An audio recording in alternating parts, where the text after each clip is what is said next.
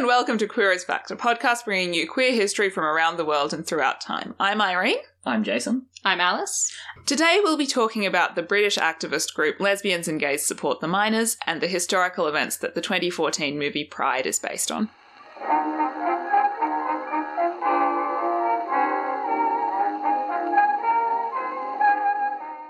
Before I start, I'd like to acknowledge the Wurundjeri Woiwurrung people of the Kulin Nation as the traditional owners of the land on which we record this podcast and pay respects to their elders past and present. We recognise them as the custodians of an oral history tradition far older than this podcast. We had a request from one of our listeners, Max, who asked us to shout out his local queer bookshop. So before we start, this is just a shout out to Proud Geek, an online LGBT plus bookshop based in the UK, shipping to the UK, Europe, and excitingly for us, Australia, whose website allows you to filter by media, queer representation, and genre, and who deliver all their orders in secure, discreet packaging to make sure those not out at home are safe. Oh, that's so nice of them. You can find out more on their About Us page on their website, which we will link in the episode description. We have a couple of content warnings for this episode. It does include descriptions of period typical homophobia, discussion of HIV and AIDS, and a little swearing in quotes. Just a little. Just a little. There are like a couple of quotes. It also contains mentions of sexual content. And Maggie Thatcher. Oh, yeah, and Margaret Thatcher is here. I hate her. If you want to turn it off right now, I will understand. We were originally intending for this episode to come out during Pride Month. That's definitely what I insinuated was going to happen in the Patreon newsletter that I put out. And if you want to get regular updates on what Queer as Fact is up to, you can become a patron and subscribe to our Patreon newsletter. Well, regular updates on what Queer as Fact would like to be up to if lockdown didn't happen to us. Regular but inaccurate updates. yeah, yeah, exactly. The point is, this is now a slightly late Pride Month episode. We do know that it's July 1st when you hear this. it's still June for us. We're in time. Happy Pride. and we'll have another episode coming out next week as some bonus content. We will. So, if you came here wanting to hear about the movie Pride, don't stress. This is just like your prep work. Jason will be talking about that next week. this is probably the point where I admit that I haven't seen the Pride movie. I don't think that's a bad thing because you can give us just like, this is the historical fact. I'm not at all influenced by the movie and everything. And then next week we can watch the movie and we can be like, how did that compare to what you were expecting? I do think that the major book that I used for my source was Tim Tate's book Pride, which is like made after the movie and kind of ties into the success of the movie. Oh, okay, yeah. So I do think my sources are influenced by the Pride movie, okay. although I have not seen it. That's Um, very interesting because I definitely assumed that the movie was made after the book, but they must have done like a lot of their own research then to make the movie, like a lot of original research. It was mentioned at the end of Tim Tate's book. One of the people involved in the creation of the film literally just like heard this story from a friend and was like, that sounds so wild. That would never happen. Mm-hmm. I'm going to find out more about it. And so did a bunch of research and put this thing together. Oh yeah, I guess it was recent enough that you could still just go around and ask people and be like, "Hey, what happened? What did you do?" Yeah, and that's essentially what Tim Tate's book is. Tim himself is like, his voice is not in the book a lot. He Mhm. limits himself to kind of like contextual material to provide you with information around people's quotes. So it's really like an oral history based book, Yeah, 100%. the best kind of source. Yeah, it was a very easy source to read. Like, they were, you know, after the fact interviews, which hmm does have an effect, but like, he tried to include quotes from various different people about the same events and that kind of thing, so you could get a clearer idea of what actually happened. Nice work. We love some good historiography here on Queer as Fact. We do. Uh, Multiple viewpoints, primary sources. nice. Like I just said, my major source for this was the book Pride by Tim Tate, published in 2017. I was honestly kind of suspicious of this book when I started because Tim Tate is not a queer, he's not a miner, he is not a historian, Just some guy. he is a journalist. Um, Is he a unionist? Trying to find a connection He here. is like quite left wing. I don't want to say that he's a unionist or that he's a socialist or anything like that, Okay. but he's quite left wing and he makes that very clear in his introduction. He's like, Look, I did not try and hide whose side I was on. when Okay. I wrote this book. But I do want to read you what he said in his introduction that kind of reassured me. hmm So he says, I was not, in many ways, the most obvious choice to write this book. As a middle class straight Englishman, I cannot claim anything more than an emotional and political kinship with the men and women of this story. Unlike them, I have never been persecuted for my sexuality. I have not had my livelihood torn from me, nor my community destroyed by government diktat. My sole contributions to the struggle recounted in this book were once publicly challenging Margaret Thatcher to endorse gay rights at a 1978 Conservative Party conference. Not a success. Good on him though. Like that, you're right. That definitely inspires a lot of confidence in Tim that this is not the first time he's engaged with like the queer community or like thought about gay rights. Yeah. Yeah. And he goes on to say, for that reason, the format of this book is unusual. We decided collectively that the story is owned by the men and women of LGSM and the Dulais Valley, and therefore should be told by them directly in their own words, with as little mediation from me as a writer as possible. Okay, I'm feeling pretty good about Tim. Yeah, so I don't feel too bad about Tim, even though he is a bit of a weird candidate for writing Hmm. this book. Yeah. Um, the LGSM website says that they consider he's done a fantastic job. He does have some like and again, it's only in his intro because that's really the only place where Mm. he's kind of speaks at length. He did say a few weird little things that made me be like, Tim, I can tell that you're a straight man right now. um, so he describes the film Pride as appealing to, in quotes, a diverse modern audience for whom homophobic discrimination has been vanquished by equal rights legislation and for whom coal mining is something to be studied in history classes. Uh-huh. Which, like, uh, Tim, both of these things are still happening. Homophobia and coal gone from society. this is the Notoriously- future liberals want. Yeah, notoriously, as Australians, there's no more coal. so, yeah. Admittedly, there is a. I think there's like very little coal in the UK at this point. There is much less coal in the UK, and also much of it is imported, so there's very little coal mining happening Yeah. in the Yeah. UK anymore. so it's much just funnier to Australians where there's still a lot of coal mining happening in our country. Yeah. Yeah, that quote seems insane. Yeah. I'd like to live in the world Tim's living in.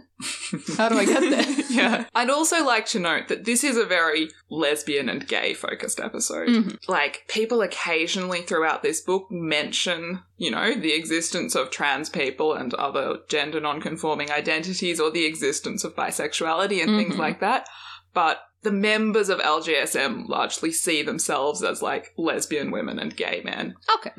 I just don't want to give the impression that these are the only identities available of the queer scene in London. So they knew these other identities existed and they knew people with these identities, but the group itself was mostly just lesbians. Yeah, again. and I think like lesbians and gay men were like culturally dominant within the queer Mm. scene, kind of mostly gay men. Yeah. But yeah, I don't want you to think that that's all that was there. Conversely, then, these lesbians and gay men were some of them actually bi? Because I feel like that's something we do see a fair bit. Like in the second half of the 20th century, people who are bi using the words lesbian and gay. One of the women who was often quoted in this book did say something at one point about going to parties and snogging men and women Okay. and that kind of thing. Most of the gay men seem to see themselves as gay men. Yeah. And a lot of the lesbians, to put it kind of stereotypically, they're very like anti men. Oh, yeah. But that's not everyone. Yeah. Obviously, there's going to be diversity in every group. Yeah. So, to start off with, now I've got the source stuff out of the way, I'm going to give you a quick history of like coal mining in Britain in the second half of the 20th century. Okay, let's go. So, coal mining had been a huge part of the UK's economy throughout like the 19th and early 20th century. In its peak in 1920, somewhere around 3% of the UK's population was employed in coal mining, which was about 1.2 million people. Is that like 3% are miners or 3% are just like somewhere in the industry? That was unclear. I'd assume somewhere in the industry. Yeah, that's what I would assume, Um, but I was just wondering. In 1947, the coal industry was largely nationalised and put under the control of the National Coal Board. This was wild to me to hear like the scale of nationalisation going on in Britain at this time. It was an insanely socialist thing to do. Mm, mm. I feel like uh, we're very against nationalisation now. And Yeah. it seems very radical, and it was much more normal. Yeah. Yeah, yeah. I mean, like it- imagine if our government now was like, you know what? We'll do the mining now, guys. Thanks, Gina. I'll take it from here. yeah, I mean, Yeah. it's just because we've grown up in like a A post. post Thatcher society. well, I was going to say a post post 1980s society Yeah. because it wasn't just Thatcher. No, it wasn't. Ronald Yeah. Reagan also exists, he does. Yeah. I Yeah. understand that this is true. and obviously neither of those were the leaders of our country. Yeah. So, The National Coal Board took over. In the following few years, they implemented a bunch of good things, significant pay increases, a five day week, a bunch of like safety training. Nice, nice. So for this period, coal mining was considered like the best working class job you could have. Okay. It was a great time, it was well paid. it, was wasn't a great great time. You were going down in a coal mine, it did suck. Yeah. But at least you were well paid. Yeah. Yeah, you were well compensated for the dangerous and hard work that you were doing. Yeah. But throughout the 60s and early 70s, cheap coal imports, natural gas, and cheap oil imports started taking over, like locally mined coal, as a source of energy. And so coal mines just became less necessary and less profitable in the UK. So, coal mines were being gradually closed down throughout this period. Between 1957 and 64, one third of the coal mines that the NCB ran were closed. They tried to do this in cooperation with the National Union of Mine Workers. So hmm. they would kind of like go in there, talk to the workers, get people to agree to a closure on the basis that they'd offer like initiatives to help people get into alternative work, whether that was like in another nearby mine or in another industry. It didn't always work. One of the women from South Wales, who's quoted a lot in this book, Christine Powell, describes how, due to a succession of mine closures, her father was forced to work further and further from home until in the end he was forced out of mining altogether. Um, But they did kind of try. I mean, Yeah. I was about to say that, like, obviously, when you close the first mine, That um, works, yeah. that works pretty well. But by the time you're closing, like, the 90th mine, yeah. you're starting to run out of places for people to go. Yeah. Yeah. No, her dad ended up working for the Ford Motoring Company. And so they did try and like move people into other industries as well. Mhm. So like coal mining was going slowly downhill, but it wasn't like a terrible situation until in the early 70s for reasons I don't fully understand. I'm not going to pretend I know economics. The UK was having a huge inflation problem. So basically their currency is becoming increasingly worthless. And in order to try and limit inflation, the government put a cap on public service wage increases, which included all of the nationalised industries. Hmm The miners went on strike because their wages were no longer keeping pace with the cost of living. And what essentially happened then was kind of a protracted war between the coal mining industry and the government, in which the government would like implement measures to limit coal consumption so that they could outlast a strike. The miners would strike for as long as they could until Yeah. they ran out of money and had to go back to work. This kind of went back and forth over the next few years for a while. A lot of weird things happened at this time. Like one of the measures they put in was a three day business week. Businesses were only allowed to use electricity on three days of the week. Was that like across the country or was that just like public service, like government businesses? No, that was or- businesses. That was commercial businesses. Oh, wow. That's Yeah. wild. Just get the last two days off and you just work in the dark. I don't know what they did, but all the people talk about the three day week. They're like, yeah, we had the three day business week in early 1974, Wow. which is just so wild. Like, imagine if our government now was like, okay, in order to break union power, you all have to go home. Turn I'd be off your like, lights, go I'll- to bed. I'll be going home, but I will have as many appliances on as possible while I'm there. yeah, this was also something which happened. One of the boys who was in LGSM later, he was talking about how he was already a wild communist as a teen. He was like, I was in high school at this time when we had the three day week. Believe me, I was running around turning every light in the school on at every possible moment. Which is just very endearing. Fantastic. It's also kind of funny to see how, you know, different circumstances can make people do very different things. Like your progressive leftist people, like turn on all the lights, use all the electricity. Yeah, run your heater on high coal. all day. yeah, Yeah. It, was, it was very, yeah, different situation. Yeah. Yeah. So we go on to the late 1970s. The um, Conservative government was voted out, who did these wage caps. A Labor Mhm. government was voted in. They continued with the wage caps. They capped wage increases for the public service at 5% and strongly recommended that the private sector do the same. Is that 5% a year? That's a pretty good wage increase. I think inflation was just a bad situation. Yeah. Yeah, I was about to say, like, that is a pretty good wage increase in the context of, like, Our economy modern now. cost of living increases. Yeah. But not when you're experiencing hyperinflation. Yeah. I think that just illustrates the Um, problem they were having. Yeah. The private sector didn't follow these recommendations. In late 1978, a strike at a Ford manufacturer was resolved with a 17% pay rise.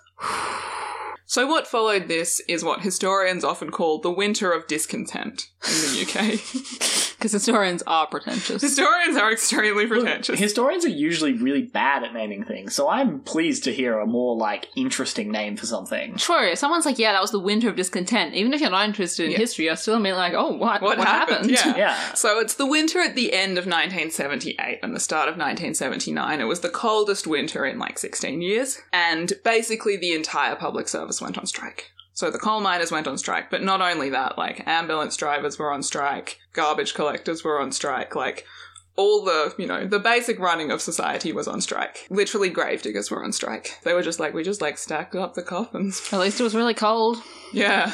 Unemployment rates were extremely high. Everyone who was employed was on strike. So, when the nation went back to the polls in 1979, the Conservatives' campaign slogan was Labour isn't working, a reference to both the unemployment and the constant strikes situation. And everyone was like, you know what? Fair. And they voted Thatcher in.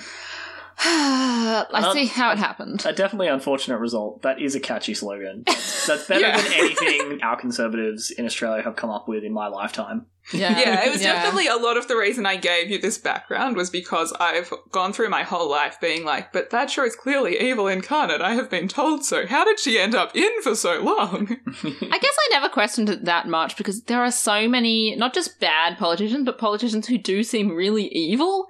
And I was just like, yeah, people vote for these people. That's what happens. But that Yeah. does like put a more like useful and nuanced explanation of and- why. And especially in a Westminster parliamentary system. yeah, You know, like, it is not a presidential election. People weren't voting for for Margaret Thatcher, no. At least not in the same way that people in America or other presidential systems do. That's fair. They're voting for the Conservatives, headed by Thatcher. Yeah. Yeah.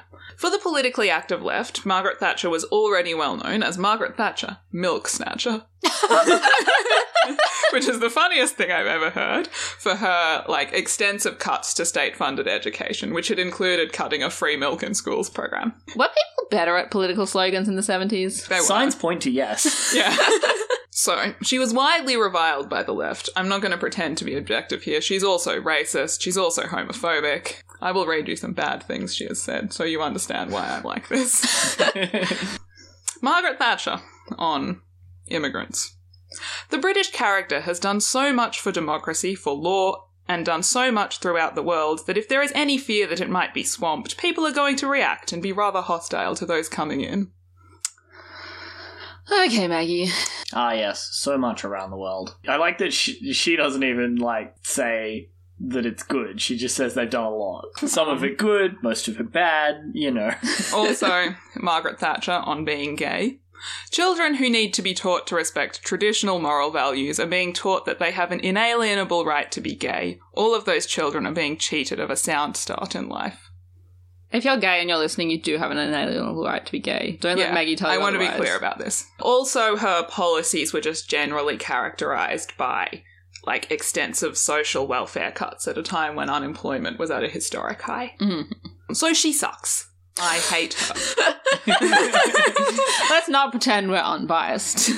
Look, I started giving like reasonable information about her when I was writing this script, and I was like, I just need to be clear that I'm not being vitriolic for no reason here. yeah, yeah, Yeah. yeah, I understand, yeah. Gethin Roberts, who was born to a Welsh mining family and would later become a member of LGSM, said, I remember feeling absolute horror and gloom the day after the 1979 election. It was really distressing.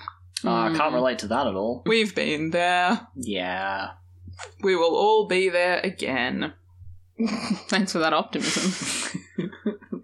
So that's the like political and economic situation leading up to the 1984 mining strike. I think it's uncontroversial to say that that sucks. Yeah. Yeah. The UK economy was just a disaster. They had to go to the IMF to borrow money to try and like get themselves out. So now a slight step sideways, I'm going to give you some context about like queer society in the same period. Cool. This sounds much more pleasant. It's interesting. In 1967, the Sexual Offences Act 1967 was passed. This act legalised homosexual activity between men in England. Scotland, Northern Ireland, and the armed forces were excluded. Oh. So was it still illegal in those places? Yes. Oh, okay. It was legalised only under certain circumstances. One, both men had to be over the age of 21, which was five years older than the age of consent for sex between a man and a woman. Mm-hmm. We've Um, done that in Australia as well. Yep. Yeah. Two, it was consensual, perfectly reasonable. Okay, I agree. Good. We like that part of the Um, law. and three, it was in private. In private was perhaps the most ridiculous of these because in private required that one, it was a private residence, and two, the only people in the residence were the two people having sex. So you could not come over to your house with your boyfriend and have sex if your housemate was in the other room. That was illegal. Okay. You couldn't have a threesome because it only accounted for two people having sex and considered the third one to be an extra party, not making this a private residence anymore. This was still a thing into the 90s. Some group in Yorkshire who had an orgy got arrested on this. oh, okay. That's no good. And in addition to this, it continued to be illegal to solicit gay sex. And there were a bunch of sort of generic gross indecency laws that covered things like men dancing together in the club. Um, So if you managed to get alone in a house with another man, you could have sex with him, but like you couldn't. it's illegal to ask for his number if you intend to have sex. Yeah, you can't pick up a guy. You can't be in your house with someone else and then be like, "We're going to go into the next room and have sex now." Like Yeah. all the steps along the way are blocked, even if the final act is allowed. Yeah, they're Yeah. like, look, we've built you a gay sex palace. It's on this island. We haven't invented boats. um, oh, I for one would like to go to the gay sex palace, please. the change in law was also not particularly reflective of greater acceptance in the government. It was more reflective of an understanding that homosexuality was inborn rather than being some kind of immoral decision that you make. So they sort of understood that it was this gross perversion, but it wasn't your fault. It was just a tragedy that you were like this. Leo Abse brought the bill to Parliament. This is just an excerpt from the speech. I ask that those of us who are blessed with the emotional security of a heterosexual wife, those who are blessed with a good wife and a good family, those who have the blessings of children, have we the right to demand this code of behaviour, by which he means not having gay sex, from those whose terrible fate it is to be homosexual? It's also like, I mean, I'm not that shocked given that this is the 60s, but the women just don't exist in this conversation, either from him talking about, you know, those of us who are blessed with a wife, or from like this legislation affecting No. Like, there was never any not. legislation about women having gay sex at all. We actually have an episode about why there's not. oh, we do actually. yeah, because they didn't want women to know that that was a possibility. Both for my own benefit and for that of the audience. what episode is that, Alice? I believe it's titled Did Queen Victoria Believe in Lesbians? Ah. And you can listen to find out the answer. it's a very short one. yeah, back in the mini episode days. Yeah. So, the social attitude that led to that questionable legalization of sex between gay men hadn't changed significantly throughout the 70s. Martin Goodsell, another member of LGSM, describes the pretty police. I don't know if you've heard this term. Are they the police who are trying to like get you for soliciting? But Yeah, they're the undercover police who like hang out on gay beats pretending that they want gay sex until you mention that you're going to have gay sex with them, at which point they arrest you. yeah. I haven't heard the term, but I've heard Yeah. of the practice. Homophobic violence was common. Gethin Roberts, who I mentioned earlier, I don't know if you remember him, he's a Welsh gay man who was a member of LGSM, remembers being punched in the face at a student union event for wearing a gay badge. He also remembers he lived in a gay housing co op and all their houses had screens to prevent firebombing. Oh wow. Okay.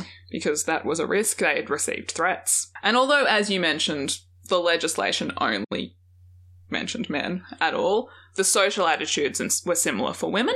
Stephanie Chambers, who was in LGSM as well, says even walking down the street hand in hand with a girlfriend is something I wouldn't do. I knew I would be beaten up if I did. So, Yeah, it's something like I feel we talk about a lot where like legislation and kind of, you know, written attitudes tend to ignore the existence of women a lot, but that doesn't mean that women are But- ignored on the street. yeah.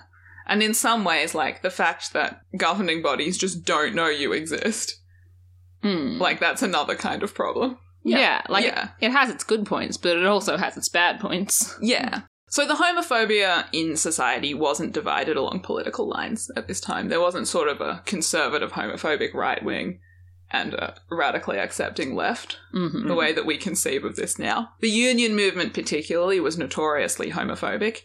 And like left wing activist groups tended to be as well. They tended to perceive of homosexuality as some kind of like bourgeois indulgence that the cool Leninists wouldn't do.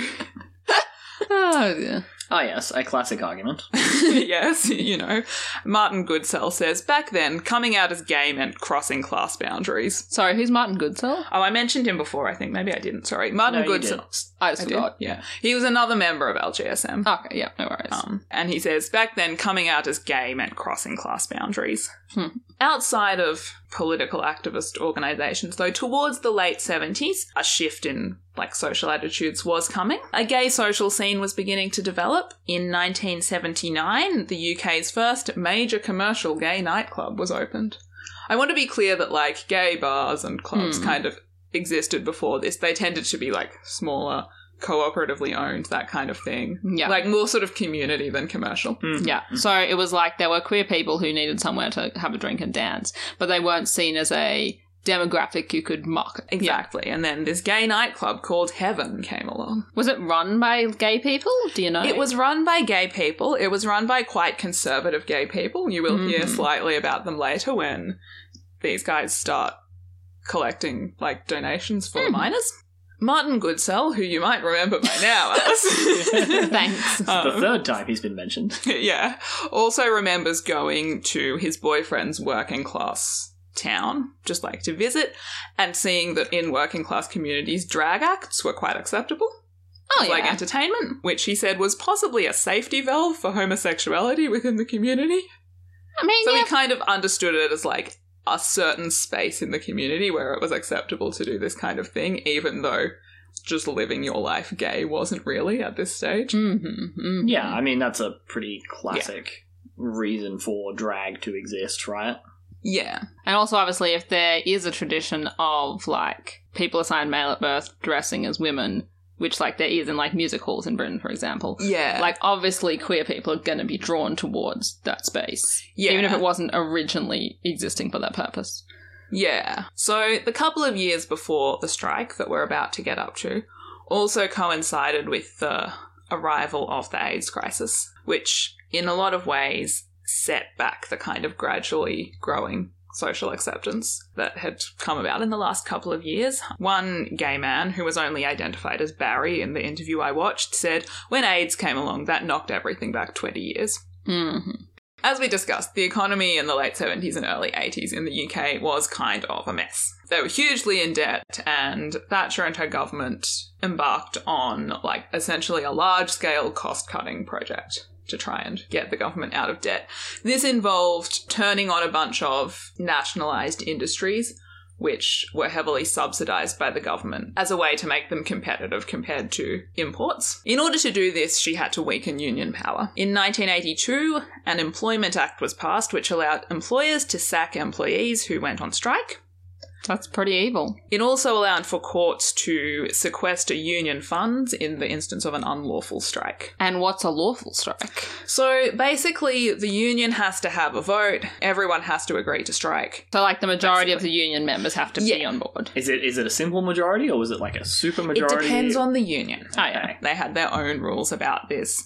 You know, one coal mine could vote to strike and that would be mm. fine. But you couldn't have a national strike without having a national Okay, Yeah. I mean it. that Yeah. part of it doesn't sound too terrible. It all makes sense, but it is going to become a problem later. Yeah. okay. With those new laws in place, and following the 1983 election, in which Thatcher's government was re elected on the back of the Falklands War, Oh, yeah. I didn't go into a lot of detail about the Falklands War here because it wasn't super relevant, but the important thing here is basically that the UK and Argentina went to war over some tiny islands near Argentina, and the Thatcher government kind of used it to create this sort of jingoistic, nationalistic hmm. rhetoric that you know how wartime governments are. it made her made her much more popular than the failing economy should really have allowed for. Yeah. So it's a bit of a distraction smokescreen. Yeah, at what we're doing yeah, over a bit of a smokescreen war. Like Argentina invaded the Falklands, and I'm sure she was there in her office, like, yes, yes. I would love to hear more of your Thatcher impersonation. Um, Maybe we can release that as some extra Patreon content. I don't know that our patrons want that. I know, it's why I'm making a cutting motion. uh, anyway, so Thatcher put a man called Ian MacGregor in charge of the National Coal Board in March 1983. He was mm-hmm. already known from his previous stint at British Steel, which was the nationalised British steel industry. At British Steel, he had overseen a similar project of like closures of steelworks and extensive job cuts, which meant that as soon as she put Ian MacGregor in charge of the National Coal Board, it was very clear to everyone what her intentions were. Arthur Scargill, who was then the leader of the National Union of Mine Workers, said the policies of this government are clear to destroy the coal industry and the NUM. By November of the same year, so 1983, I'm assuming you've forgotten, Yeah, I had.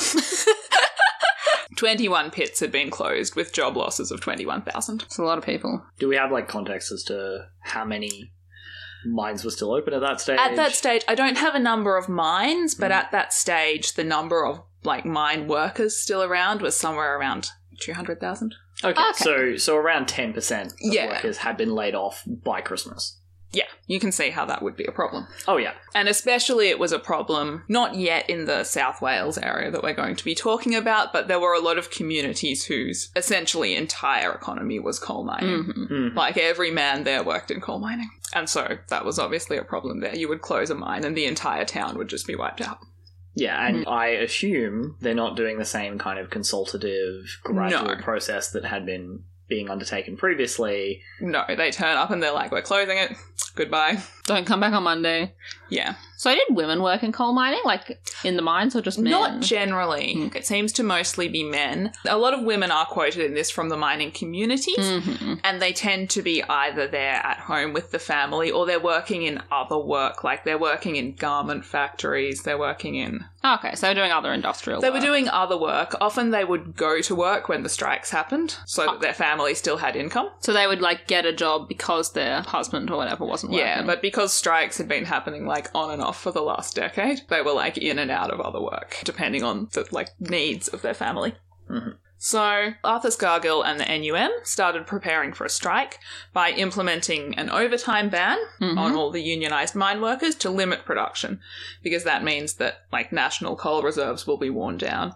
So that when they strike, the government won't be able to last as long before they have to negotiate with them, essentially. oh, so like doing prep work for the strike. Yeah, they do prep work, and both sides do prep work all the time. So the union will be like, all right, no one's working overtime just in case we need to strike. And on the government side, they're like, all right, we're limiting like electricity usage. hmm Like you saw that three day week thing. Yeah. They would do things like that in advance because they knew a strike was coming. And so they would do things to like stockpile coal on their end. And meanwhile, the union on the other end would be trying to like minimize production so that Yeah. when the strike came, like one side would be able to hold out longer. Kind of a Union Cold War. Yeah, Yeah. yeah, The whole thing is really like a cold war between the union and the government. Mm. hmm And Margaret Thatcher, in all her rhetoric, kind of talks about it that way. She makes this particularly kind of incendiary speech where she talks about Argentina and the Falklands War as being like the enemy without, while the miners are the enemy within. Oh yeah, I've heard about that before. Yeah. A lot of the people in LGSM were like, the enemy within. Damn, that's sexy. I'm excited to be the enemy within. Which is very funny and relatable, honestly. I love it when the government hates me. I don't, but you have to get like some kicks out of it, right? Yeah. Anyway, so the NUM started preparing for a strike, and on March 6th of 1984, the National Coal Board announced the closure of Cortonwood, which was a major coal mine in Yorkshire. It had recently had a bunch of its like equipment infrastructure refurbished, and everyone had anticipated it being worked for another like at least 5 or 6 years. And the National Coal Board announced this closure. They followed this up by informing the union that it would be the first of 20 pit closures, costing a total of around 20,000 jobs. Another twenty thousand jobs. Yeah, on top This is of extra 20,000 jobs. Right. Okay. So when you say a pit closure versus a mine closure, is a mine made up of multiple pits, or are they just interchangeable words? They seem to use the words mine and pit and colliery Ah, okay. largely interchangeably. I've omitted colliery because nobody uses that word outside of the actual mining industry, I Yeah. guess. Oh, okay. But yeah, they seem to use pit and mine interchangeably. Okay. So, it was March, which was the beginning of spring, which is strategically a terrible time for a coal mine on the union side Mhm. because energy demands are low, heating demands are low. Oh yeah. They can last much longer with a limited reserve of coal. And that would have been a conscious decision made by the Conservative government. And that's why the Conservative government has consciously decided not only are we going to close these mines, we're going to do it like outrageously, suddenly, right now, on a large scale. At a time that doesn't suit the union. Yeah, to like Yeah. force their hand into a strike that's not going to work for them. Mm. Yeah. Scargill went ahead and called for a national strike to support the workers affected by the proposed closures. He made the controversial decision not to hold a national vote on the strike. He was like, every like local union branch can decide on their own what they're going to do about this, and kind of counted on a domino effect to eventually result in the whole nation Okay. going for it. Mhm. What this instead resulted in was some mines closed, some mines didn't close. Strikers from the closed mines would go up to the unclosed mines and form picket lines.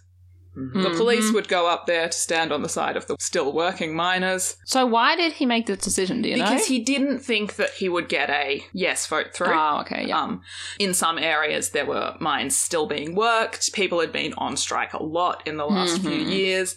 And so he thought there were probably a lot of areas where people would just not want to strike. They would be like, this doesn't affect us. I can't afford to do it. I'm not going to do it. Yeah. And so he didn't hold this vote because he figured that going ahead without a national vote would be better than going ahead with a national vote that had been no. Yeah. Like a no vote just kind of rules out his opportunity to have a strike altogether. Yeah, because that means all the striking is illegal, and then they can take the union's money away.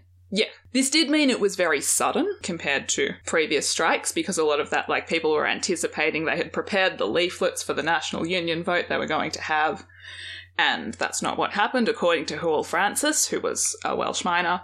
At the beginning of March, I was with the entire leadership of the South Wales NUM. There was no talk of a strike. And by, mm, Okay. by the 12th, Arthur Scargill has called a strike. Like, technically, he hasn't called a national strike, but he's done that thing where he's like, these guys can go on strike. I strongly recommend everyone strikes in support of them. Yeah, but he can't officially call a national strike without a yes vote for a national strike. I Yeah. guess either. Yeah. Yeah. That wasn't necessarily a popular move among miners to go Mhm. ahead without the vote. Yeah, I mean, it sounds like he didn't really have a popular move to play. Yeah, Paul Canning, one of the members of LGSM, says about the decision Scargill should have held a ballot. If he had held a ballot, the whole basis of the strike would have been much stronger than it was.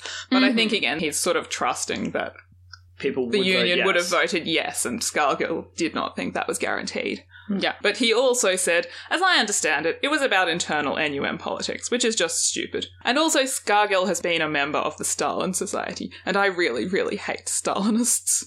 Oh, yeah. I mean, we all know what left wing politics is like. The fact that left wing politics is like this is like an ongoing problem in this Yeah. situation. I mean, it's the fact that politics is like this, no matter what side of politics Yeah. you're on, is a constant problem. I guess I have just never had an insight into the workings of like small right wing groups, Yeah. but I'm sure I'm sure they're exactly like this. I Yeah. mean, like, see the last decade of Australian politics. true. Small right wing groups like the Liberal Party. In particular, the strike was divisive in South Wales for a bunch of reasons. One was that the miners in South Wales had suffered a number of pit closures in the past and been on strike and asked for solidarity from the like national union and got no support. hmm And so they very much, a lot of them had this perception that was like, well, why should we fight for the English mine closures? They don't come here and fight for us. Fair enough. There was also no strike pay in Wales. The South Wales branch of the NUM didn't have the funds compared to Mhm. England to like financially support striking miners and the Thatcher government's welfare cuts had meant that previously you had got welfare from the government hmm if you were on strike, but the Thatcher policy sort of assumed that you were getting support from the union, and so you didn't get any government support if you were on strike. So going on strike in South Wales was just a huge financial risk, basically. Mhm. But having said that, it was also a very politically radical area, and it was a very like militantly unionist area. So in spite of those misgivings, they eventually agreed that they were going to strike. Okay. There were a number of reasons I saw for why South Wales was so radical. And one that came up a lot was like their particular brand of like Methodist Christianity was extremely strong on egalitarianism. Oh, okay. That's interesting. I don't know anything about Methodists, so I can't sort of speak to this or not, but their like religious and community background was something that came up Ah. lot. Because I would have guessed it was something to do with them being like Welsh and like opposition to the English in Wales that would have affected them being like generally more anti government, perhaps. That would have been my guess. Mm. It seems like they were almost too isolated to be opposed to the English. Dai Donovan, who you'll hear about a bit later, he's one of the men who organises the like support group in South Wales. And one of the things he said in the interview was he was like, People are surprised that we managed to connect to lesbians and gays in this isolated traditionalist mining community. What's honestly shocking to me is that we managed to connect with the people the next valley over. Okay, yeah. yeah. Um, so they were, I think they were just like quite isolated. hmm So, regardless of where in the country, funding the strike was extremely difficult. Funding directly through the NUM was quite risky. They were afraid of that law that had come out about sequestering funds from unions that did unlawful strikes. So when you say funding directly through the NUM, you mean the NUM was afraid to handle the money necessary to support the workers because there was a risk it would be taken away. Yeah, and so what they recommended was that individual support groups kind of linked up with fundraising groups so the money would skip the NUM and go straight to the support group. Okay, that makes sense. because legally it was kind of much clearer cut to be like, no, we have nothing to do with the NUM. This is just a charity for poor mining families who aren't getting any income right now. A smart move. But Arthur Scargill and the NUM leadership divided up potential fundraising areas geographically amongst the striking coalfields. So hmm. they were like, coalfields in Kent, you can fundraise in London. Coalfields in Yorkshire, you can fundraise in the whole of North America. South Wales was told they could fundraise in Ireland. Why would you not say, first off, you can all fundraise in your local area? I mean, you could fundraise in your local area, yes. But there was little money in the local areas Okay. because they were all mining areas and they were all on strike. But at least, like South Wales, say you can fundraise in Cardiff? Like, Yeah, no, they're allowed to fundraise in the south of Wales. But they were okay. given, like, allocated areas outside of the minefields. Okay, so it's like a coal mining area is like partnered with a non-coal mining Yeah. area. Right, I Um, the understand. trouble was, South Wales was given Ireland. For some context about Ireland, I'm not going to talk about the troubles, but in Ireland, unemployment was around 17%. Nobody had any money. Between June 1981 and the end of 1982, Ireland had been through three federal elections we love that. In like less than 18 months. It was a bad time in Ireland, mm-hmm. and in South Wales, they were like, thanks, Arthur. So did Arthur like have beef with South Wales, or did he just like not think very hard and just like draw some lines on a map? The way that Hywel Francis, who I mentioned before, the way that he understood it, he was like, in his wisdom, Arthur Scargill divided the world up, and we in South Wales were given Ireland as the place to raise funds. Yorkshire and Kent, the favourite coalfields, that's in quotation marks, were given North America and London. And so he understands it as like, it's kind of an English organisation, mm-hmm. and it focuses on England and South Wales is just kind of an also ran. They're like, oh, there are coalfields there, Ireland, they're Celtic, that'll do. So it's sort of about like probably the political power that people from that area have within the union and that kind of Yeah, and because they're quite small communities and they're quite isolated. Mhm. And as I mentioned before, just like the NUM branch in Wales has always been much poorer than in England, just because the members have generally been poorer, so there's less money to go in. So, because they can't really effectively fundraise in Ireland, aside from anything else, it's difficult to get to compared to London. Maybe not compared to North America, though. Maybe not, maybe not. But North America's very big. Maybe it's worth it. Yeah. Yeah, so instead they start a sort of internal community fund, which is the Neath, Dulais, and Swansea Valleys Miners Support Group. As you can imagine, an internal community fund is not really that effective because everyone in the community is on strike and they're like, well, I've got no money, let's share our no money. Zero and percentage of zero is uh, zero. Yeah. So Hywel and his pal Dai Donovan had been to marches in London and they'd got a sense of how generous people were with like Mhm. donation money in London. And they were like, all right, we can't see our communities starve. Dai, how about you go to London undercover? Sneaky, sneaky. sneaky, sneaky. So they don't tell any of the union leadership and they're like, if anyone catches you and is like, what are you doing up here, Dai? Tell them you're doing this on your own initiative. It's just a personal thing, nothing to do with the union or the community. You were just like, I have some time off because I'm on strike and I'm going to raise some money on my own. So obviously, when he goes up to London, he's unable to connect with any like major unions or anything like that because it would blow his cover. We suddenly entered a spy story. Yeah. Meanwhile, in London, a gay communist activist, Mark Ashton, who was then in his 20s, had the idea to collect some money to support striking miners at the Pride March, which was in June, as Pride Marches are. Unless you're in Melbourne. Unless you're in Melbourne, in which case they're in like February or something. So Mark Ashton was like, let's raise some money at the Pride Parade. He ran into a close friend, Mike Jackson, who says, One day I bumped into him at King's Cross Station. He just came out and asked if I fancied getting hold of some buckets and collecting money for miners at the Pride March the following Saturday. I thought it was a good idea.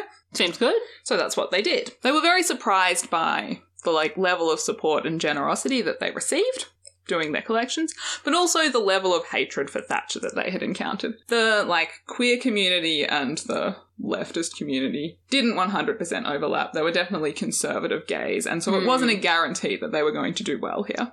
It turned out there were an awful lot of people there who hated Thatcher as much as we did, said Mike Jackson. Incredible, Mike. Incredible. Incredible. So they put an ad in Capital Gay, a local like London gay newsletter, Beautiful. announcing that they were going to hold a meeting at Mark's house on July 15th of a new group they were setting up called Lesbians and Gays Support the Miners. Nice, nice, nice. Um, Casually dropping in the movie title. I know it's not the movie title, but it's the episode the episode title, that is correct. that is correct. Basically, their activities for the next few months are like collecting on the streets. They don't get to making a constitution until September. But I'm going to read you some of the things that were in their constitution anyway, just to give you an idea, even though it's like slightly later in the piece. So, this is their aim statement as written in the constitution.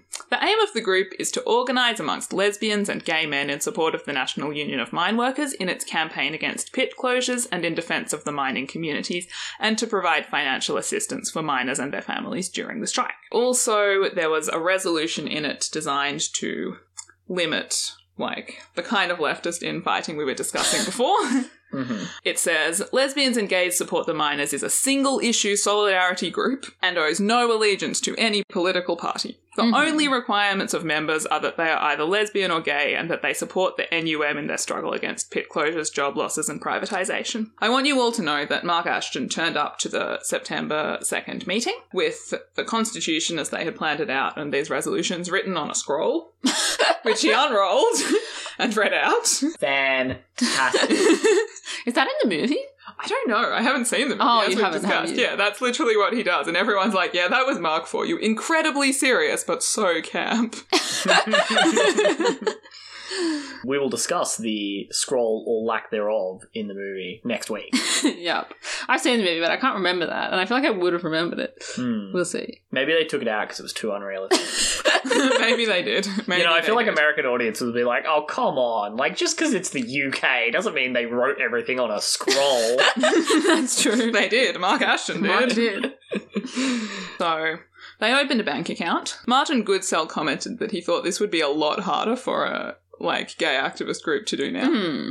Hmm. That's true. Yeah, he was like a lot of groups that he's involved with now. He was like their accounts have been shut down by banks because they're not doing something right, that kind of thing. Wait, when you say that he's involved with now, do you mean at the time of the book being written? I mean, yeah, yeah, like when he was interviewed for this, he was like a lot of these kind of solidarity groups and activist groups are having difficulty okay. working with banks. And he was like, we just went into the bank and we're like, we're some gays and we want to support the miners. Where do we sign? I guess it really just does depend who's behind the counter on the day. Yeah. Mm, it also depends on like bank policies. Like, this is a huge thing with like Mastercard and like Oh, like, yeah. You know, those kind of big finance companies, they get lobbied really hard by conservative Christian groups across the world. Hmm. And that infringes on people's ability to have like financial transactions between Yeah. activist groups across the world. I wonder how much that was happening like in the UK at the time. Like, yeah, I don't know. is this like a newer development? Yeah, well, I mean, like that, that kind of like more globalized financial Yeah. system is Yeah, kind of a like- post 80s phenomenon. Yeah, Yeah. like at the time when they talk about it, they're like they're dealing in cash and checks. Like one of them Mm. is like the thing I remember most clearly from this time is the smell of copper coins. We used to count every coin in the back room. You couldn't Oh, get it off your hands. That's so true about counting coins. Mm. I have to count the money at work sometimes, and then I'm like,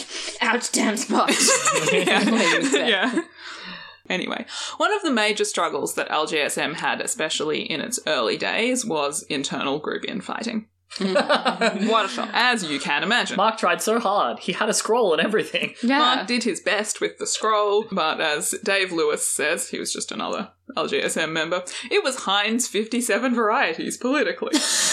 Heinz 57 varieties was like an ad for how many varieties of pickle Heinz had to Oh, okay. I was wondering, like, I feel like Heinz is most strongly associated with baked beans. I was like, are there 57 kinds of baked beans in Britain? Like, that kind of tracks with what I understand about British diet. Anyway, it was Heinz 57 varieties politically. The majority of people, though not all, had some kind of political philosophy. Some were Trots, some were communists, some were Euro communists, some were Marxist And of the Trot variety, there were all sorts militant, socialist organizer, socialist workers' party, workers' power. Yeah. I'm, I'm not really over 57 varieties, to be honest. Were they all pickles? Unclear. I will Google it for you right now. I think this is crucial knowledge. Heinz 57 varieties. I'm just imagining somebody having the lamest party trick where they're like, yeah, I can name all 57 varieties. Yeah, and it's people true. are like, Dave. Henry J. Heinz introduced the marketing slogan 57 pickle varieties in 1896. Does it have a list of all 57? I don't this think there were. The reason for 57 is unclear. Heinz said he chose 5 because it was his lucky number, and 7 because it was his wife's lucky number. Oh, okay. So it's just a random number. It doesn't actually refer to how many varieties of pickles there were.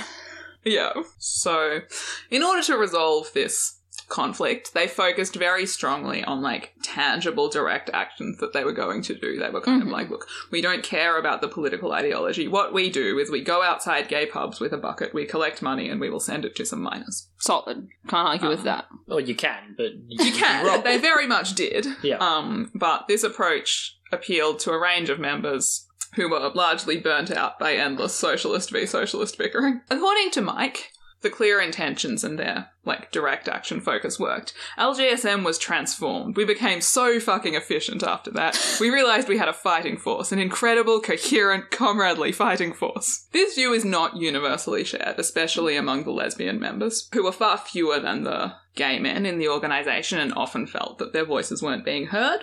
Pretty standard lesbian experience in, like, lesbian and gay activism at this time, I would say. Um, Nicola Field remembers LGSM meetings as men tearing into each other remorselessly on points of political theory. And We've all been in that meeting. we certainly have. And Wendy Calden similarly remembers it like this. LGSM meetings were quite large and could be quite intimidating. There were so many people with big opinions that there was a lot of shouting. Mm-hmm. The divide between lesbians and gay men would eventually result in the formation of a splinter group called Lesbians Against Pit Closures. But for the minute, they managed to overcome these fault lines and get to work raising money. At this stage, most of LGSM's work was carrying donation tins for the miners, which they did outside various pubs and clubs and outside the Gays the Word bookshop. Um, Mhm. Amongst the gay community, responses were mixed. The perceived divide between queer and working class people was strong. So, what were the working class gays, like, doing at the time? There is a little bit of discussion about gay people in the South Wales valleys. They tended to be like single gay people. So, there wasn't really. there wasn't really a sense of community at that time. There was one gay man living in South Wales. He was in his fifties, hmm and they were like he'd always been kind of isolated and res- reserved from community. And when these gays came down from London, Dai Donovan was like he was in his element. Every time I saw him on the street, he'd be like, "They're coming this weekend, aren't they?"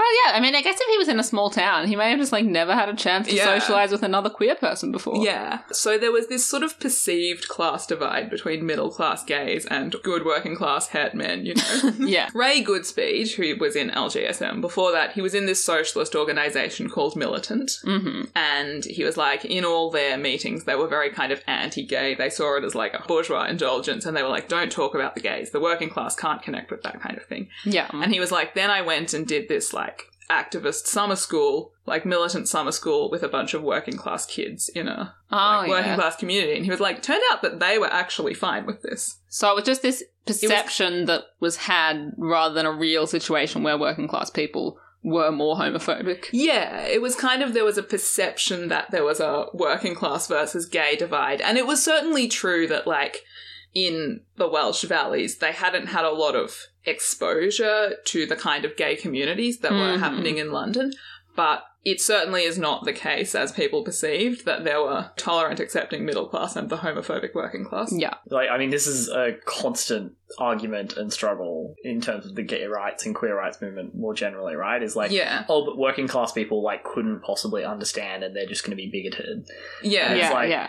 You know, your capacity to be bigoted is in no way dependent on your level of education. No, or your Yeah. income. Yeah, and later on, a lot of these people do comment on how they went to South Wales and realised that they had been being kind of weird and bigoted about the working class themselves. Oh yeah. They were yeah. like, oh, these people were so much more intelligent and outward looking Mhm. and accepting than I ever anticipated. yeah. Yeah, so this perceived divide was strong. On the 3rd of August 1984, a letter was published in Capital Gay entitled Would the Miners Support Us?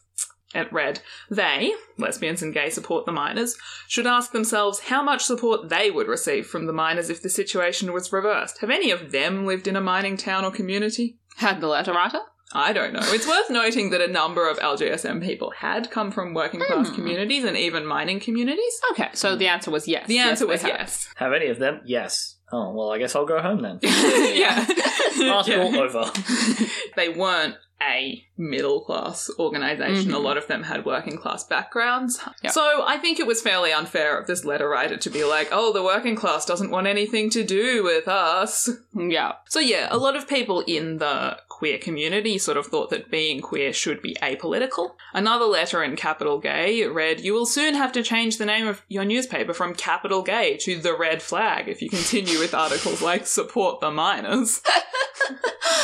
Um, so that's also a problem which continues to exist today. Yeah, unfortunately true. And some were even actively conservative, some were even pro Thatcher. Gethin Roberts describes the management and clientele of Heaven as older and more affluent than people who went to pubs like The Bell, which was Mhm. like a like community gay pub, Oh, yeah. a less commercial gay venue.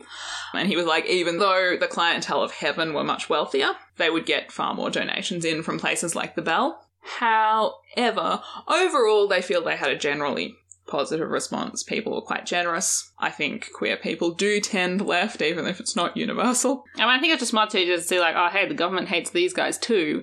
We have something in common. We'll give them some money. Yeah. Yeah. The only trouble was they were collecting this money and they didn't know where to send it because they were like, we can't deal with the NUM because of the risk of it being seized. So the general practice then instead was for a fundraising organization to have what was called a twinning relationship with a support group, which basically meant you'd have like a specific support group you deal with. It was like Yeah. a kind of formalized arrangement. You'd send them money, you'd build relationships with them. And they figured that they would have trouble finding anyone who wanted this kind of a relationship with a gay organization. So for a while, they were just collecting money. Yeah. They didn't know how to get a connection with miners. to Yeah, give it they were them. collecting money and they were like, we're getting money and we know the miners need this, but we don't know where to send it. Yeah. Mm-hmm. And then one of the people who attended the original LGSM meeting at Mark's house knew Hywel Francis from their activism that they had done together. And they were like, look, I will contact Hywel and see what he thinks about this. The support group that Hywel ran was conflicted. I'll always remember, says Siân James, who was one of the women involved in it, that the minutes of the meeting were sanitized. As all minutes are, aren't they? I wouldn't say it was nasty. There was nothing like, we don't want that type here. But there were jokes like, well, boys, we'll all have to stand with our backs up against the wall. I would categorize that as a pretty nasty thing to say, personally. Yeah, I agree with you. But I can see the distinction she's making where nobody was like, get out, but they were clearly like homophobic and uncomfortable about it. Oh yeah, mm. like Yeah. I like I understand what she's saying, but like I also disagree with her. Yeah, that's fair. But she said that they also generally had this perception that queer people had been suffering from this kind of negative treatment from the press and the government for much longer than coal miners had, and Mhm. that they should feel sort of grateful for the support from somebody who could have just been like, suck it up, we've been through worse. And this is Siân James again. She says, The important thing was that if we were being vilified, if we were being denigrated and the state was calling us the enemy within, what did that say about all these other people who we'd been told for years were also the enemy within? Our perception changed dramatically. I quite like that. It's like, wait a second, the government's lying. Have they always been lying? Like, yeah, yeah, they have. About everything. yeah. Especially and you know, perhaps most perniciously about the idea of an enemy within. Yeah. You Yeah. know, governments are constantly creating enemies within the Yeah. state. Siân James is very like astute about this kind of media stuff. Mhm. There's another quote I didn't include in here where she calls the TV that they all have in their houses. She's like, I always said we all had this poison dwarf in the corner of our house spewing poison.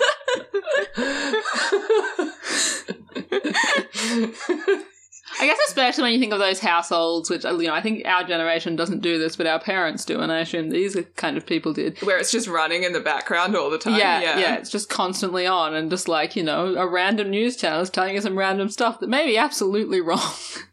Yeah, and I can see how she comes at that and she's like, these people were realizing that maybe the enemy within that had been described to them was sometimes wrong. yeah, yeah, Yeah. So, anyway, Dai met up with some LGSM members at a coffee shop and picked up a check for the money that they'd raised. Mhm. Um, he remembers being surprised at how easy it was to talk to them. He was like, Our mindsets were exactly the same. We believed in all the same things. It was great. We were there for like an hour and a half. Nice, Hmm. nice. So, in mid September, Dai Donovan invited the group to visit Dulais for a weekend. Dulais is like the Welsh Valley where all this organising is going on. This was essentially a standard practice for an organisation that was twinning with the Neath, Dulais, and Swansea Valley's miners support group. hmm You would invite them to like visit for a weekend and find out who they were actually supporting. Oh yeah, that they would like take them for a tour of a mine and take them to the pub and some stuff like that. Yeah, I mean that's a pretty standard like charitable support thing. Yeah. Even Yeah. now, I mean, now it tends to be more like, "Hey, heads of this corporation, come look at the work, the charitable work that we're doing." Yeah, Yeah, yeah, yeah, but yeah. no, they were like, "Hey, LGSM, come as many of you as you like, whatever." yeah, And I think from a practical perspective, like it does make it much easier to raise funds if you can be like, yeah, I've been to Wales and I've met this guy and this family and they're dealing with this and this, rather than just being like, there's some miners with no money, give them some money.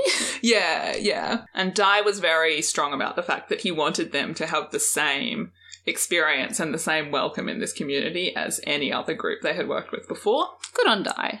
Dai seems like a great guy. Later on, somebody in another interview is like, when LGSM came, they're like, some people did ask dumb questions like, you know, so in a gay relationship, which one's the man and which one's the woman? And Dai, like the next comment in the interview is, he's like, if I'd heard someone say that, I would have fucking clipped them around the ear. Dai knows what he's about. yeah, Dai is great. I love Dai. Like, he's got a little bit of that kind of well intentioned straight person mindset where he's like, I just don't understand why sexuality is such a big deal. but also, he's very like, he's like, I don't get it, but Yeah. if this is important, I'll fucking punch someone for you about it. yeah, yeah, that's pretty good. um, so, this invitation was very nerve wracking for the LGSM members, Mhm. as I'm sure you can imagine. Some of them didn't go. Nicola Field, one of the women involved, says, I never went to Dulais. The reason is that I was still very much affected by the rejection by my family. I was very scared of being abused and needed to be in familiar surroundings. I was scared of being among straight people who might reject me. yeah, Mm. and I mean, particularly like I feel like a pretty common backstory, for want of a better word, for queer people in big cities is that they've come from more rural, isolated Yeah. communities. Hmm. And so, you know, And the if- idea of going back there, as she said, like, you know, she's still dealing with the trauma of her upbringing. Yeah, and she's like, she doesn't want to go back there and sort of see the same thing in a different place. You can kind of acknowledge that probably it would be fine, and even then, it's still that might not be fine for you. Yeah, and I'm assuming that that's how she approaches it because in no way does this like reduce her involvement in the organization. She's just like, I'm too scared to go there, but I'll keep working for it. Yeah. Dave Lewis, another LGSM member who did go to the valley, was similarly afraid of the tight knit mining communities. He had grown up in the city and he was afraid of going to a place where everyone knew everyone. He was also wary that a real life encounter with the miners would destroy his romanticized image of comradely working class struggle. Which I think was like a shockingly self aware thing to think. Yeah, yeah. But he sucked it up and went.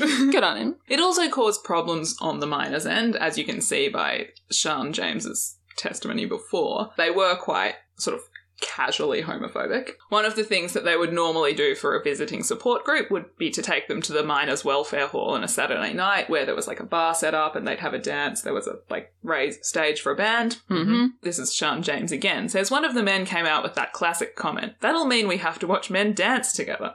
My response was that we had been watching women dance together for years because that's what happens at clubs in Wales. The women dance together while the men stand at the bar.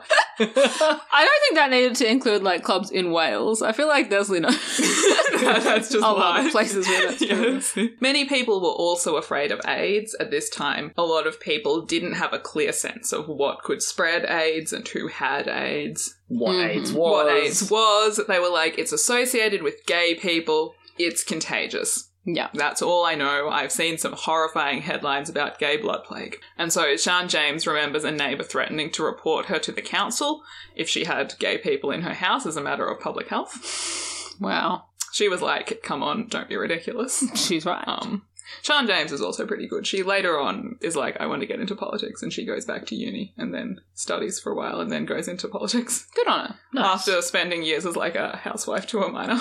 Hmm. Good on her. But I guess, you know, a housewife to a miner is a very political role. yeah, it's a very political role. It is. Um, and she's very political. Like she does a lot of the organizing for the like support, like delivering food parcels Oh, to yeah. people and finding out what's needed and getting it Mhm. and that kind of thing. But in spite of their sort of general feeling of unease and you know latent homophobia, the miners' support group largely felt that it was important to show their appreciation to LGSM for raising money. So they were kind of like. We're uncomfortable with this, but as Hywel Francis said, they're making great sacrifices for us. They're raising a lot of money for us. We have to acknowledge the relationship. Mhm. Which is one of those things where I'm kind of like, it on the one hand feels wrong to be like straight people working against their prejudice.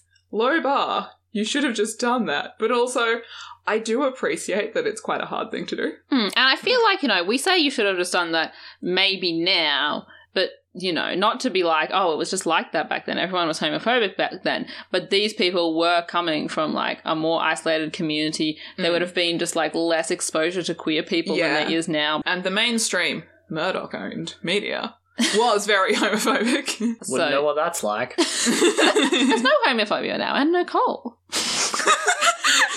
and no Murdoch owned media either. Yeah, what a No. utopia. So, on October 26, 1984, 27 LGSM members in three minibuses headed off from London to the town of Onllwyn in the Dulais Valley. That sounds like a fun time. Just Oh. like, you know, the road trip part. I don't Yeah. know what happens when they get there yet. They have a great time. They like describe leaning out the windows and blowing kisses to passers-by. yeah. Um, at one point, they get pulled over by the police, and they're all like, "Oh no, we're not going to be allowed to go." But it turns out the policeman's dad is a miner, and he's like, "Oh, I've heard of you guys. On you go." That's good. That's delightful. That's all right. It was a relatively remote area to get to. The first thing they did in Wales was get completely lost. They missed the turn off to Dulais, and they spent like several hours driving around lost until they finally made it to Onllwyn at one in the morning. Oh no. and I guess without mobile phones, like the people in the town are probably just like, are they coming? Have they decided not to come? Like, yeah, like Do we stay up? they, they rocked up. By the time they rocked up, everyone had gone to bed except Dai was there waiting for them, and he was like, "Look, everyone's asleep." But you can sleep in my lounge room. So all 27 of them squished up in the lounge room and went to sleep. Good on Dai. Does Dai have like a family? Dai has a family. He's got two kids. He's got two sheepdogs. he had this like old cottage, and he was like, it had these two front rooms, and the, the middle wall had been knocked down. oh, okay. So he had like a very big front room, and he was like, I guess you can just all sleep there. Yep. And he was like, and then the dogs came down in the morning and walked all over them. I have a very important question for you, Irene. Hmm. Do you know the names no, of the I dogs? don't. I'm sorry. I'm disappointed in you. I just know that he had two sheepdogs and that the sheepdogs were extremely excited in the morning. 27 new friends. yeah. Oh. But after they got there and they slept that first night on Dai's lounge room floor, he'd organised homestays for all of them. And so he put like a couple of them up with various families in the village. There were huge cultural differences between the locals and the visitors. I think it's very easy for us to forget from Australia that Hmm. like England and Wales are not the same country, especially in very remote areas. oh, even like I've been to Cardiff. And, Yeah. Like it does feel very distinctly different to being in London. Like I would say it was at the very least comparable to going from like Melbourne to Wellington, if not a wider difference. Yeah. So even just on a superficial level, like the clothing they wore was radically different. I mean, I guess like these are also like young radical leftists. Like they're Yeah. going to dress in a certain way. yeah, like they're the most radical of like London Yeah. fashions. And this is like a fairly isolated community. Ray talked about one of them. He was like, I had a friend who had like a red mohawk. And I was like, You're gonna like tone that down for when we go to Dulais? and he was like, nah. and they had these whole discussions about like to what extent they should tone that stuff down. Would it be okay if you're a vegetarian but your homestay can only offer meat? Do you eat the meat? And all that kind of thing. Christine Powell, who was one of the women of one of the mining families, did say, she was like, they told me they were vegetarian. And I thought, you may be gay, and I'm fine with that, but what the heck do I do with a vegetarian? well, I guess like you're gay. That's like an intellectual thing you have to work with. But you're a vegetarian. It's like a very practical. I have to give you dinner. What will that be? yeah, and especially because they'd been on strike for like months at this point. She was like, we were literally living off like tinned corned beef and potatoes. Yeah, and like just have the potato. yeah, and she was like, eventually I was like, do you eat eggs and chips? Hell yeah. I And they eggs were like, yes, and she was like, thank God. I'm just picturing now like like a HSP, but it's just an egg cracked over some chips. Because like a fried egg. Like HSP. fried egg and I'd chips. eat that. I'm assuming they have tomato sauce in Wales. They've got HP sauce. I don't know if they have HP sauce in Wales. I assume so. I'm just I just know that they have it in the UK. Yeah. what does the HP stand for? This is not important. I don't know. Heinz pickles. Oh my god. Although the locals were very curious, at first they kept their conversation mostly to safe topics. As Christine Powell says, I mean, you weren't going to ask somebody, what's it like to be gay then? You wouldn't expect to be asked, what's it like to be straight, would you? Like with any other group that had come down, we talked about the strike and we slagged off Thatcher. Seems solid, yeah? They did eventually get comfortable enough with each other to start asking sort of more personal questions. mm-hmm. Largely, the LGSM members sort of portray it as like innocent curiosity. They're like, Hmm. there were some things that they were like, we wouldn't have been comfortable if someone had asked this in London, but we could tell that it was just coming from a place of like complete like curiosity and unknowing rather than malice. Yeah. Someone did get asked how a gay relationship works. Like, who does the housework? Who's the wife? Who's the husband? Hopefully they are introduced to someone, you know, the idea of equally split housework, and they were like, oh, I should tell my husband about that one. So, by all accounts, the weekend generally went well. Paul Francis credits this to essentially the work of the local women. He was like, none of the men were comfortable enough or had the social skills to kind of make these interactions work. He was like, the real relationship was between the gays and the women of these valleys. And he talks about how the women kind of went out of their way to make sure that all the gays had a drink and someone to talk to at any time at the pub or whatever. Good on them. Mm. Um, I mean, you can see that, like, that, like, quote you had from Christine before, like, she was very switched on and very, like, deliberately trying to make it easy for them, like, being like, I wouldn't ask them this because I wouldn't want to be asked this. Or, like- Yeah, yeah, Yeah. And you can see Siân James is kind of the same. Yeah, where she's like, very aware of like sort of the problems that they might face. yeah, yeah. Um, It, it also sounded like, from what you were saying before, at least with the example you brought up, I can't remember the person's name, Mm. but how women were generally very involved in the organisation Yeah. side of the strikes, like the, Mm. you know, distributing things and, you know, Yeah, actually making it logistically work. So it's not Yeah. surprising to me that then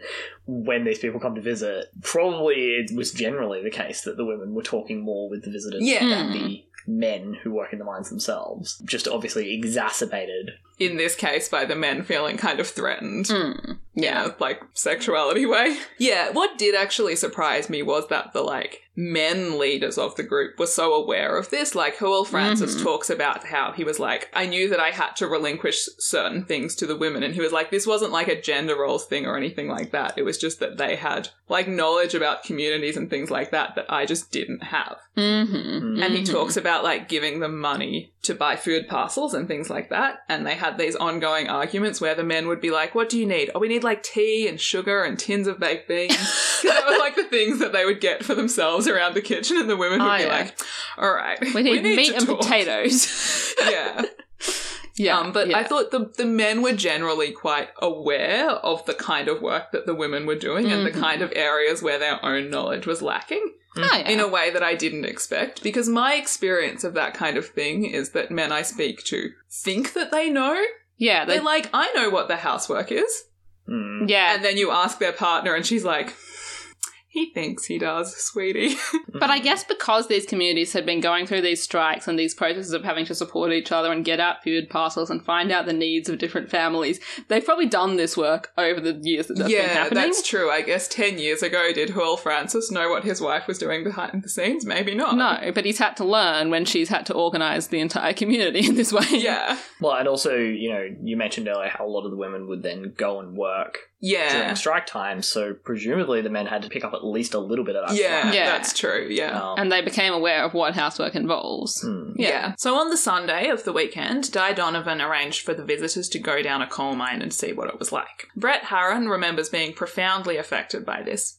I hadn't had any romantic notions about what coal mining was like. I knew it was a grimy, gritty, unpleasant job, but when we walked into it, my reaction was, God, people actually work in these conditions? Mm-hmm. He's not really clear about like what about it was this, whether it was just being down there in the dirt and the dark, and he was like, "Ooh, yeah, Fair enough. I imagine I would have a pretty similar reaction, to be honest. yeah." Yeah. Generally, the members of LGSM agree that they came away with a sense of increased respect for the miners and the mining community, as well as a changed view of what the working class was like. Mm-hmm.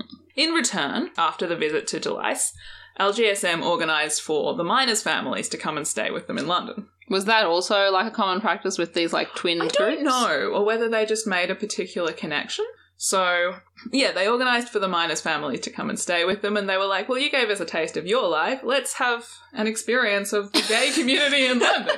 And they literally, like, take them to heaven. They take them night clubbing, they take them to gay pubs. So when you say the miners' families, obviously if you're like, you know, a couple with young children, like did the kids come?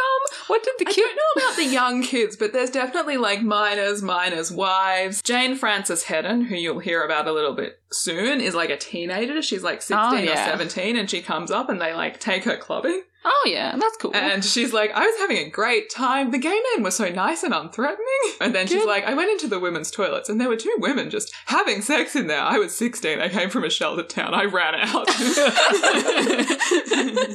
Jane Frances Hedden does say that while she found it very easy to connect with the gay men and she felt quite safe and comfortable around them, she found connecting with lesbians a little bit more difficult. So they organized some like women's days Mhm. that were like the lesbians and the women of the mining families. And they would get together and, you know, do some like craft activities and have lunch and Oh, yeah. talk about women's issues and that kind of thing. Sounds Um, nice. But Jane says she remembers a sense of anger and negativity in the women's groups that frightened her. Mhm. I didn't understand at the time why they were all so cross all the time. I never got that sense of anger from the gay men, so I didn't understand it or see why it was necessary. I want to be clear here that she is speaking in hindsight. When she Mhm. says I didn't understand it, she understands now, and much later Jane will come out as a lesbian.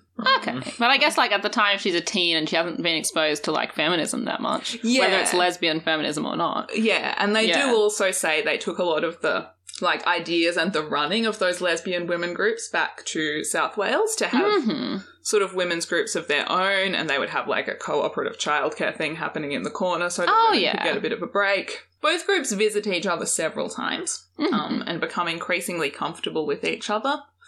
The gay men start being comfortable telling the miners things like their experiences and feelings around AIDS, which mattered particularly to one man we have interviewed a lot, Jonathan Blake, who was diagnosed as HIV positive, like very early in the founding of LGSM, which at the time was, as you can imagine, like the most terrifying thing to happen Mm. because there were no known effective treatments. And that sort of familiarity and comfort around those issues does come back later on. Later on throughout the course of the 80s, as the AIDS crisis gets more and more intense, several very homophobic laws were passed. One allowed hospitals to like forcibly detain AIDS patients. Wow, Um, is that the idea that otherwise they just go out and sleep with people and spread I guess AIDS? so. Another was Section 28, which infamously Ah, yes. forbade the promotion of homosexuality. The campaign around that is where that quote from Margaret Thatcher I gave you earlier about the inalienable right to be gay comes from. hmm And during the like anti-Section 28 campaign Yeah. and AIDS activism, like groups of miners were one of the major supporters of the queer community at this time. Nice. By the last weeks of February 1985, it becomes clear that the miners aren't going to be able to hold out much longer. They started striking in March of the previous year. It's been 11 months. They've had little support from other unions, Mhm. other than the miners' union, because everyone is afraid of the anti union laws that Thatcher has put in. Yeah. Um, amongst other things, like secondary picketing was banned and like solidarity strikes hmm Mhm. Yeah. as well as the whole asset seizing law. And public attention is only so long for this kind Yeah. of thing. Yeah. On the final Friday in February, LGSM travelled down to Dulais to spend one last weekend with the mining community. And Siân James says LGSM were with us that weekend, and that was very important. We all sat in here in my house with my parents. They had got to know all our parents as well, and the atmosphere was dreadful. We watched the news on TV and found the decision had been made to go back. I remember sitting there and shouting at the television, and my mother saying to me, You don't want this strike to end, do you? Inside, I didn't want it to end because I was afraid that if the strike ended, life would go back to what it was before, a very traditional life, and all the friends we'd made would disappear. On March the 4th, so like the following week, the striking miners returned to the pits. Throughout the 11 months of the strike, LGSM had raised somewhere around £22,500 It's a lot of money, especially then. for the mining families of that one community in South Wales. It got to the point where the Neath, Dulais and Swansea support group was like handing out $5,000 to other nearby communities. I love that. Like, where did you get this money? We've just got these really great gays in London. They just keep bringing it to Yes. us. yeah, they would We should like, get some gays in London. They'd done everything from collecting on the street to jumble sales to benefit concerts with like queer bands at stuff like that. That's so good. I'm going to wrap up with just a couple of quotes. The first is from Jane Frances Hedden, who, as I mentioned, later came out as a lesbian. And she says, I'm a lesbian now and married to a woman, and maybe that was inside me all that time. I never sat down and really thought about it. But I asked myself, did that time in 1984 and 85 with LGSM give me the chance to one day be who I wanted to be? I don't know for sure, but I think it did. Which was very endearing. Yeah. Hmm. And on the other hand, I have a quote from Mike Jackson, which says, They taught me the meaning of the word comradeship. I'd worked previously with lesbian and gay activists, and of course there was a sense of common cause with them, but that was nothing compared to the comradeship I got from working within the traditional communities in South Wales. We learnt a lot from them. Hmm. I just wanted to make clear with those last two quotes that it wasn't a case of these gays went into this isolated community and opened their minds to the world. Hmm. Yeah. It was like there was a sort of two way learning exchange there in terms of like how to organize and what solidarity can look like. Yeah, and like you can see from their experiences, like the solidarity wasn't just like we go on strike when you go on strike, or we send you some money. Like they were in their homes, like talking to them, like Yeah. Yeah. Being introduced to their parents. You know, Yeah. Yeah. Yeah, like they really kind of became part of each other's families. Yeah. And a last little coda. Following the release of the Pride movie in 2014, the original LGSM reformed. They now raise money for a trust in Mark Ashton's name, which supports people living with HIV and AIDS. Oh, that's good. Mark Ashton died of AIDS related causes in the late 80s. There are a number of successor groups which do work closer to the original work of Lesbians and Gays Support the Miners, working under the Lesbians and Gays acronym, kind of. There's a group in Norway called Lesbians and Gays Support the Dock Workers. Oh, Hmm. cool. There's also a UK group called Lesbians and Gays Support the Migrants. And in the words of Martin Goodsell, these kinds of groups, he says, are carrying on in our tradition, and that is our legacy. With that, we've been Queer as Fact. I'm still Irene. I'm Jason. I'm Alice. If you enjoyed that episode, firstly, you'll be excited to know that there's some bonus related content coming out next week. So, we'll be bringing out a Queer as Fiction episode about the 2014 Pride movie, which is based on the events that I described to you in this episode, and that is coming out on the 8th of July. Secondly, if you enjoyed this episode, you can find the rest of our episodes on Podbean, on Spotify, on Apple Podcasts. You can listen to them there. You can find us on social media on Tumblr, Facebook, and Twitter as Queer as Fact, or you can contact us directly by email at queerasfact at gmail.com. If you want to support us financially, you can sign up to our Patreon. That will get you the newsletter in which we give you inaccurate information about what might be coming, amongst other things. or you can buy our merch on our Redbubble page. You can find information and links to all of these things, as well as sources for each episode, on our website, queerasfact.com. Thank you for listening. We will see you very soon.